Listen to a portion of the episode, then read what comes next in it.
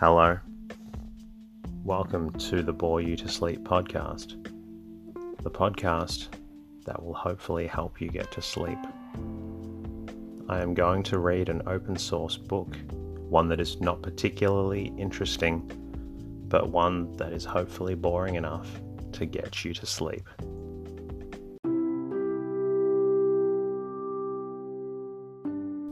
Tonight's episode of the Bore You to Sleep podcast is going to come from a book by Peter Kropotkin. The book is called The Conquest of Bread and it was written in 1906. Hopefully, you enjoy it and it makes you feel sleepy. And if you do, please jump into the podcast app, leave a rating, leave a comment. In the meantime, sit back and enjoy the episode.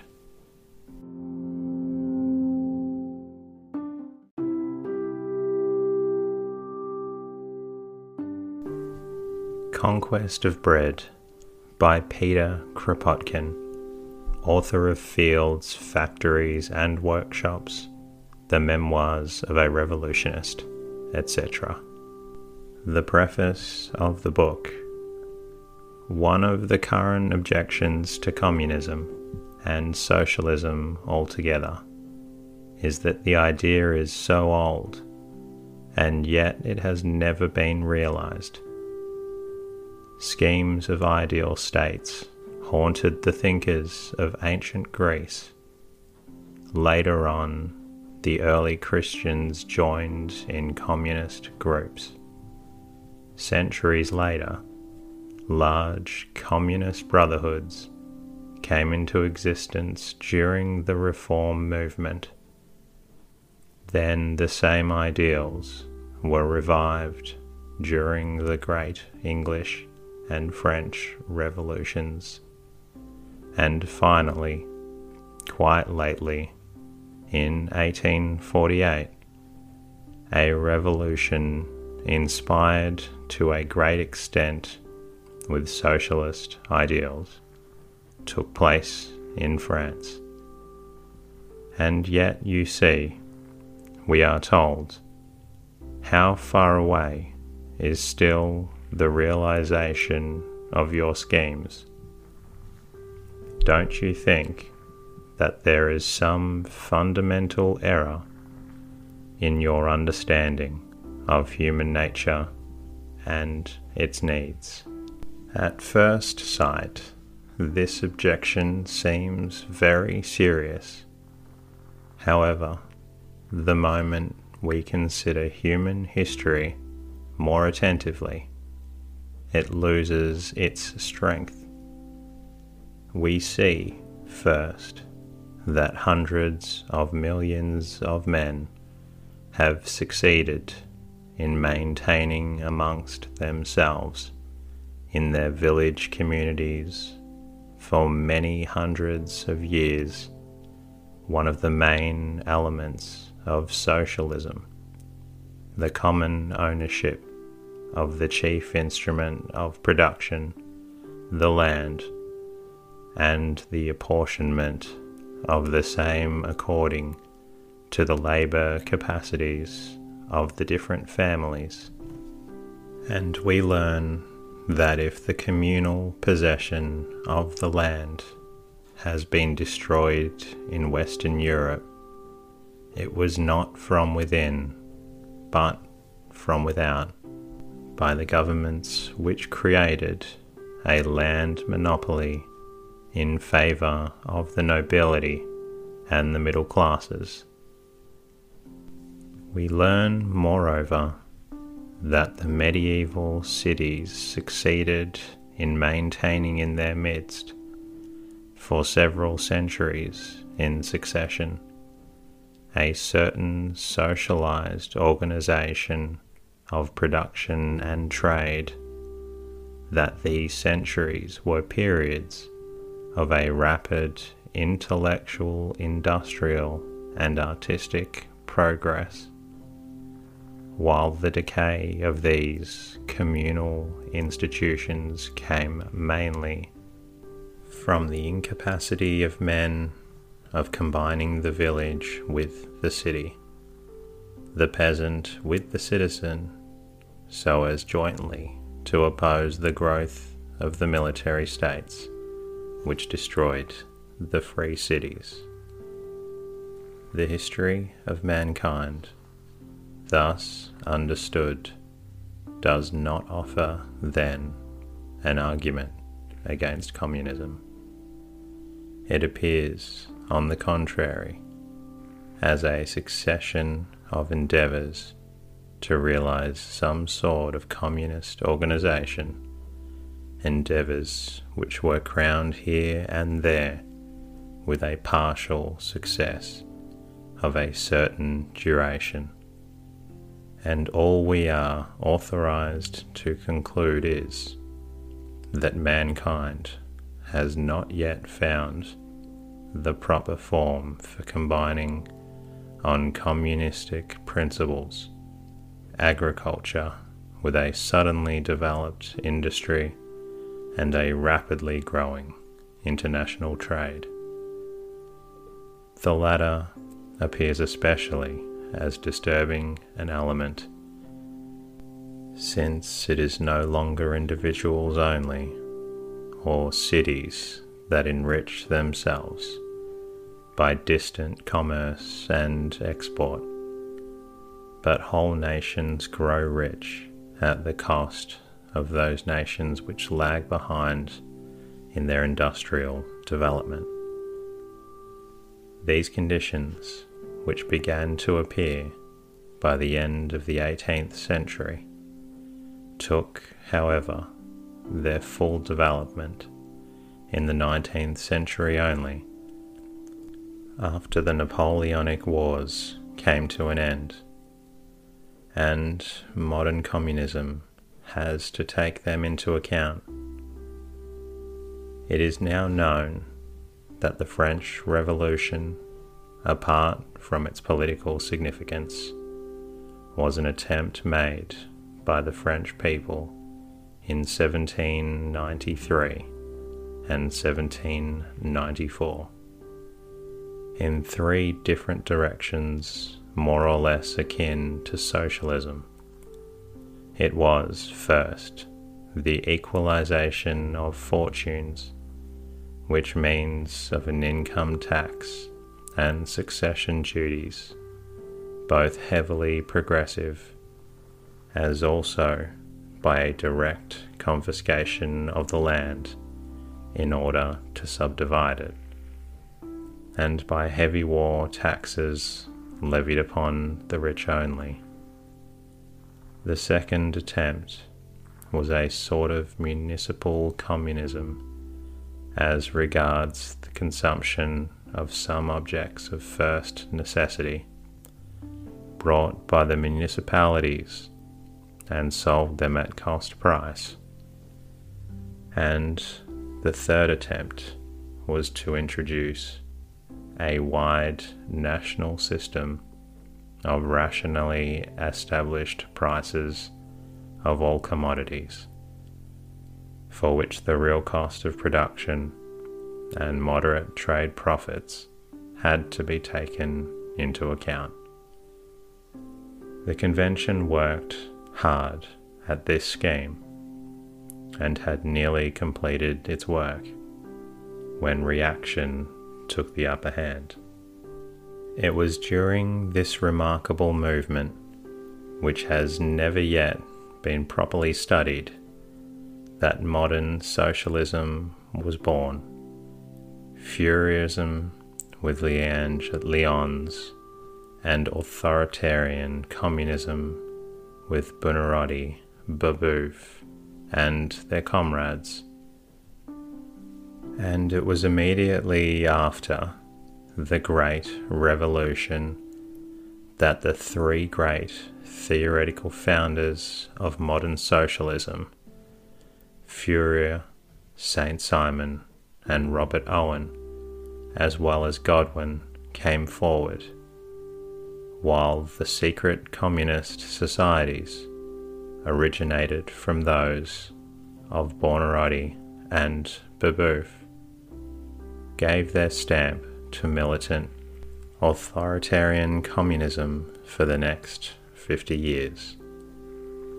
To be correct, then, we must say that modern socialism is not yet a hundred years old, and that, for the first half of those hundred years, two nations only, which stood at the head of the industrial movement, i.e., Britain and France, took part in its elaboration.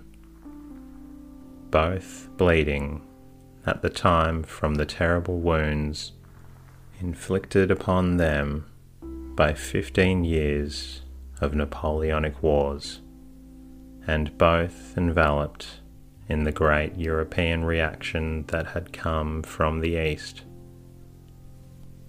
In fact, it was only after the Revolution of July 1830 in France and the Reform movement of 1830 to 1832 in this country had begun to shake off that terrible reaction, that the discussion of socialism became possible for a few years before the Revolution of 1848.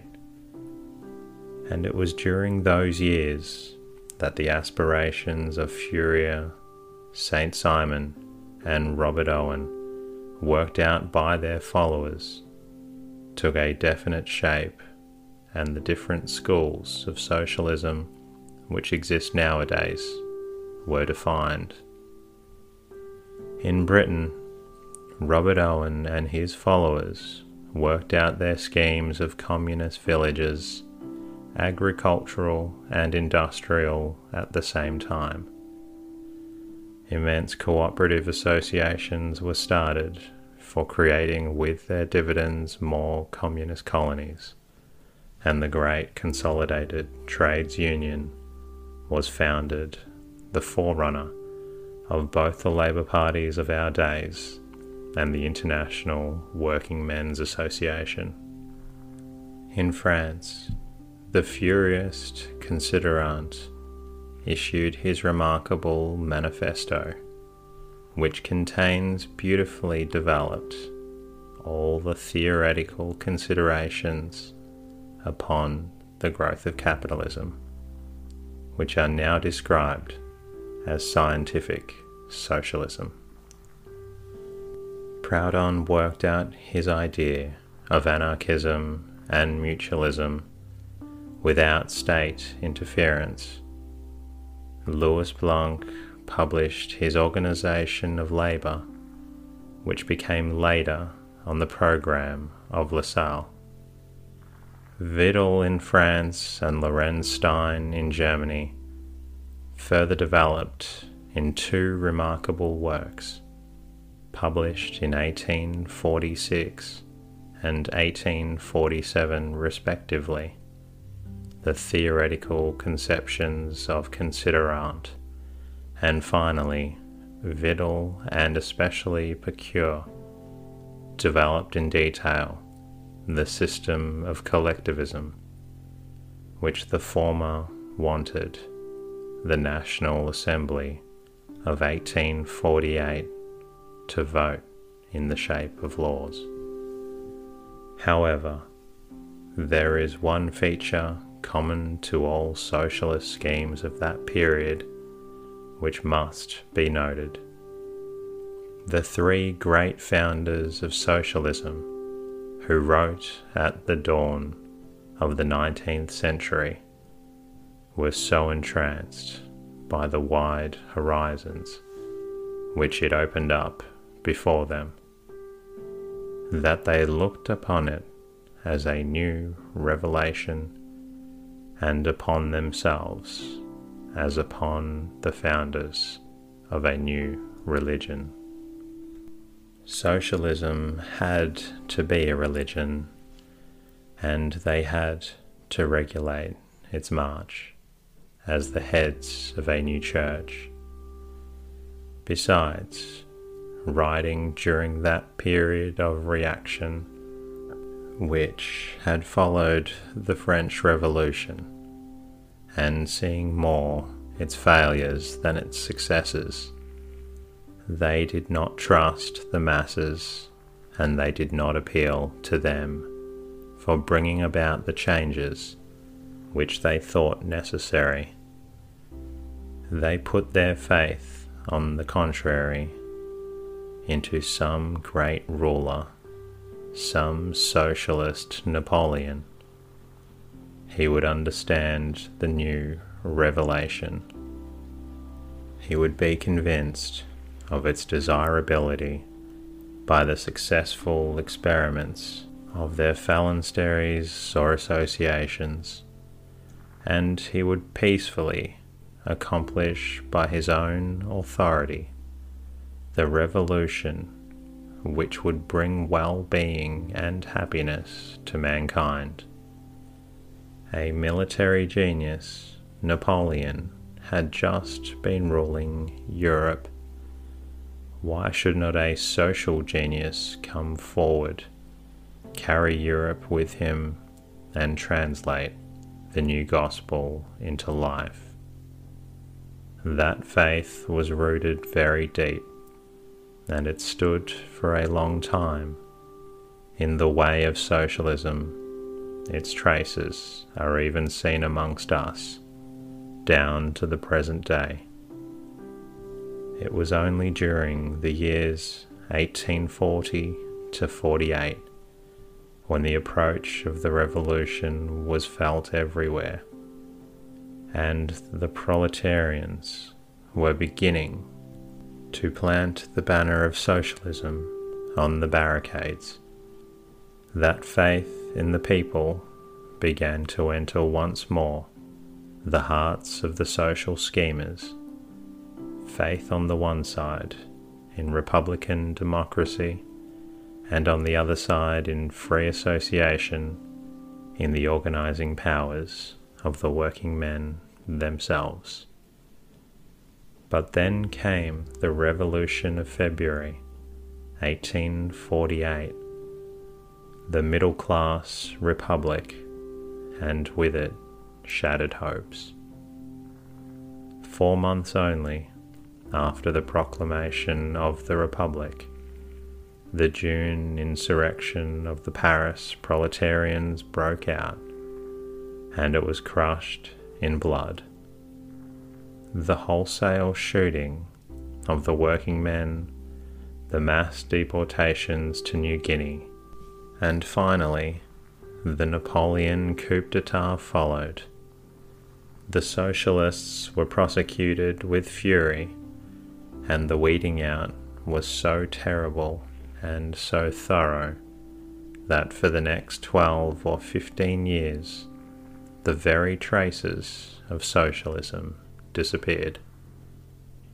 Its literature vanished so completely that even names, once so familiar before 1848, were entirely forgotten.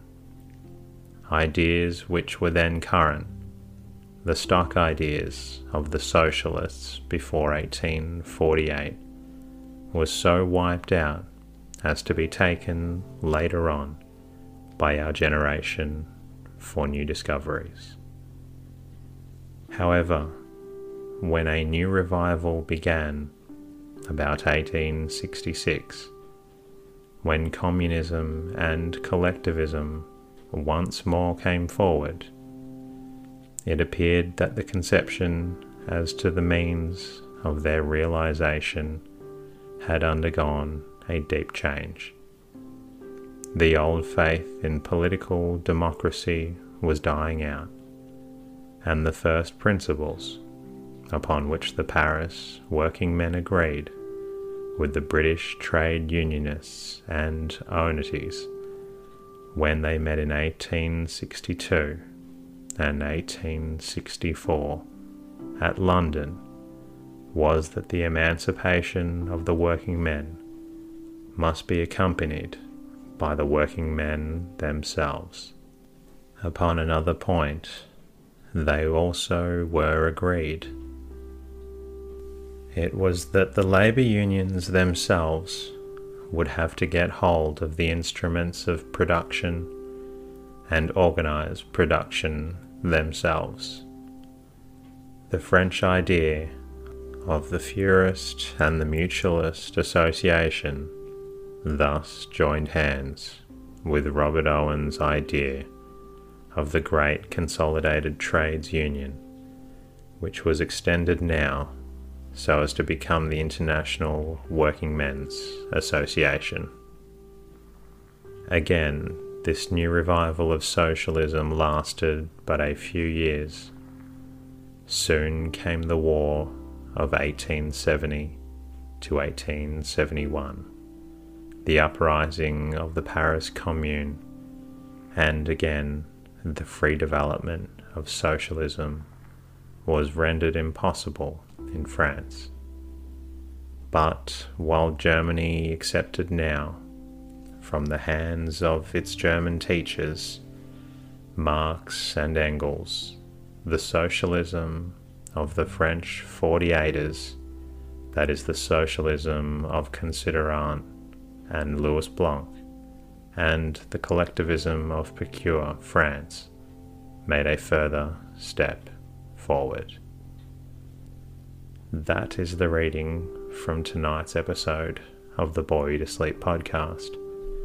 I hope you enjoyed it, and I do hope that you're feeling a little bit sleepy. I look forward to bringing you more episodes, and if you feel like listening to another episode tonight, please feel free to do so. Until next time, good night.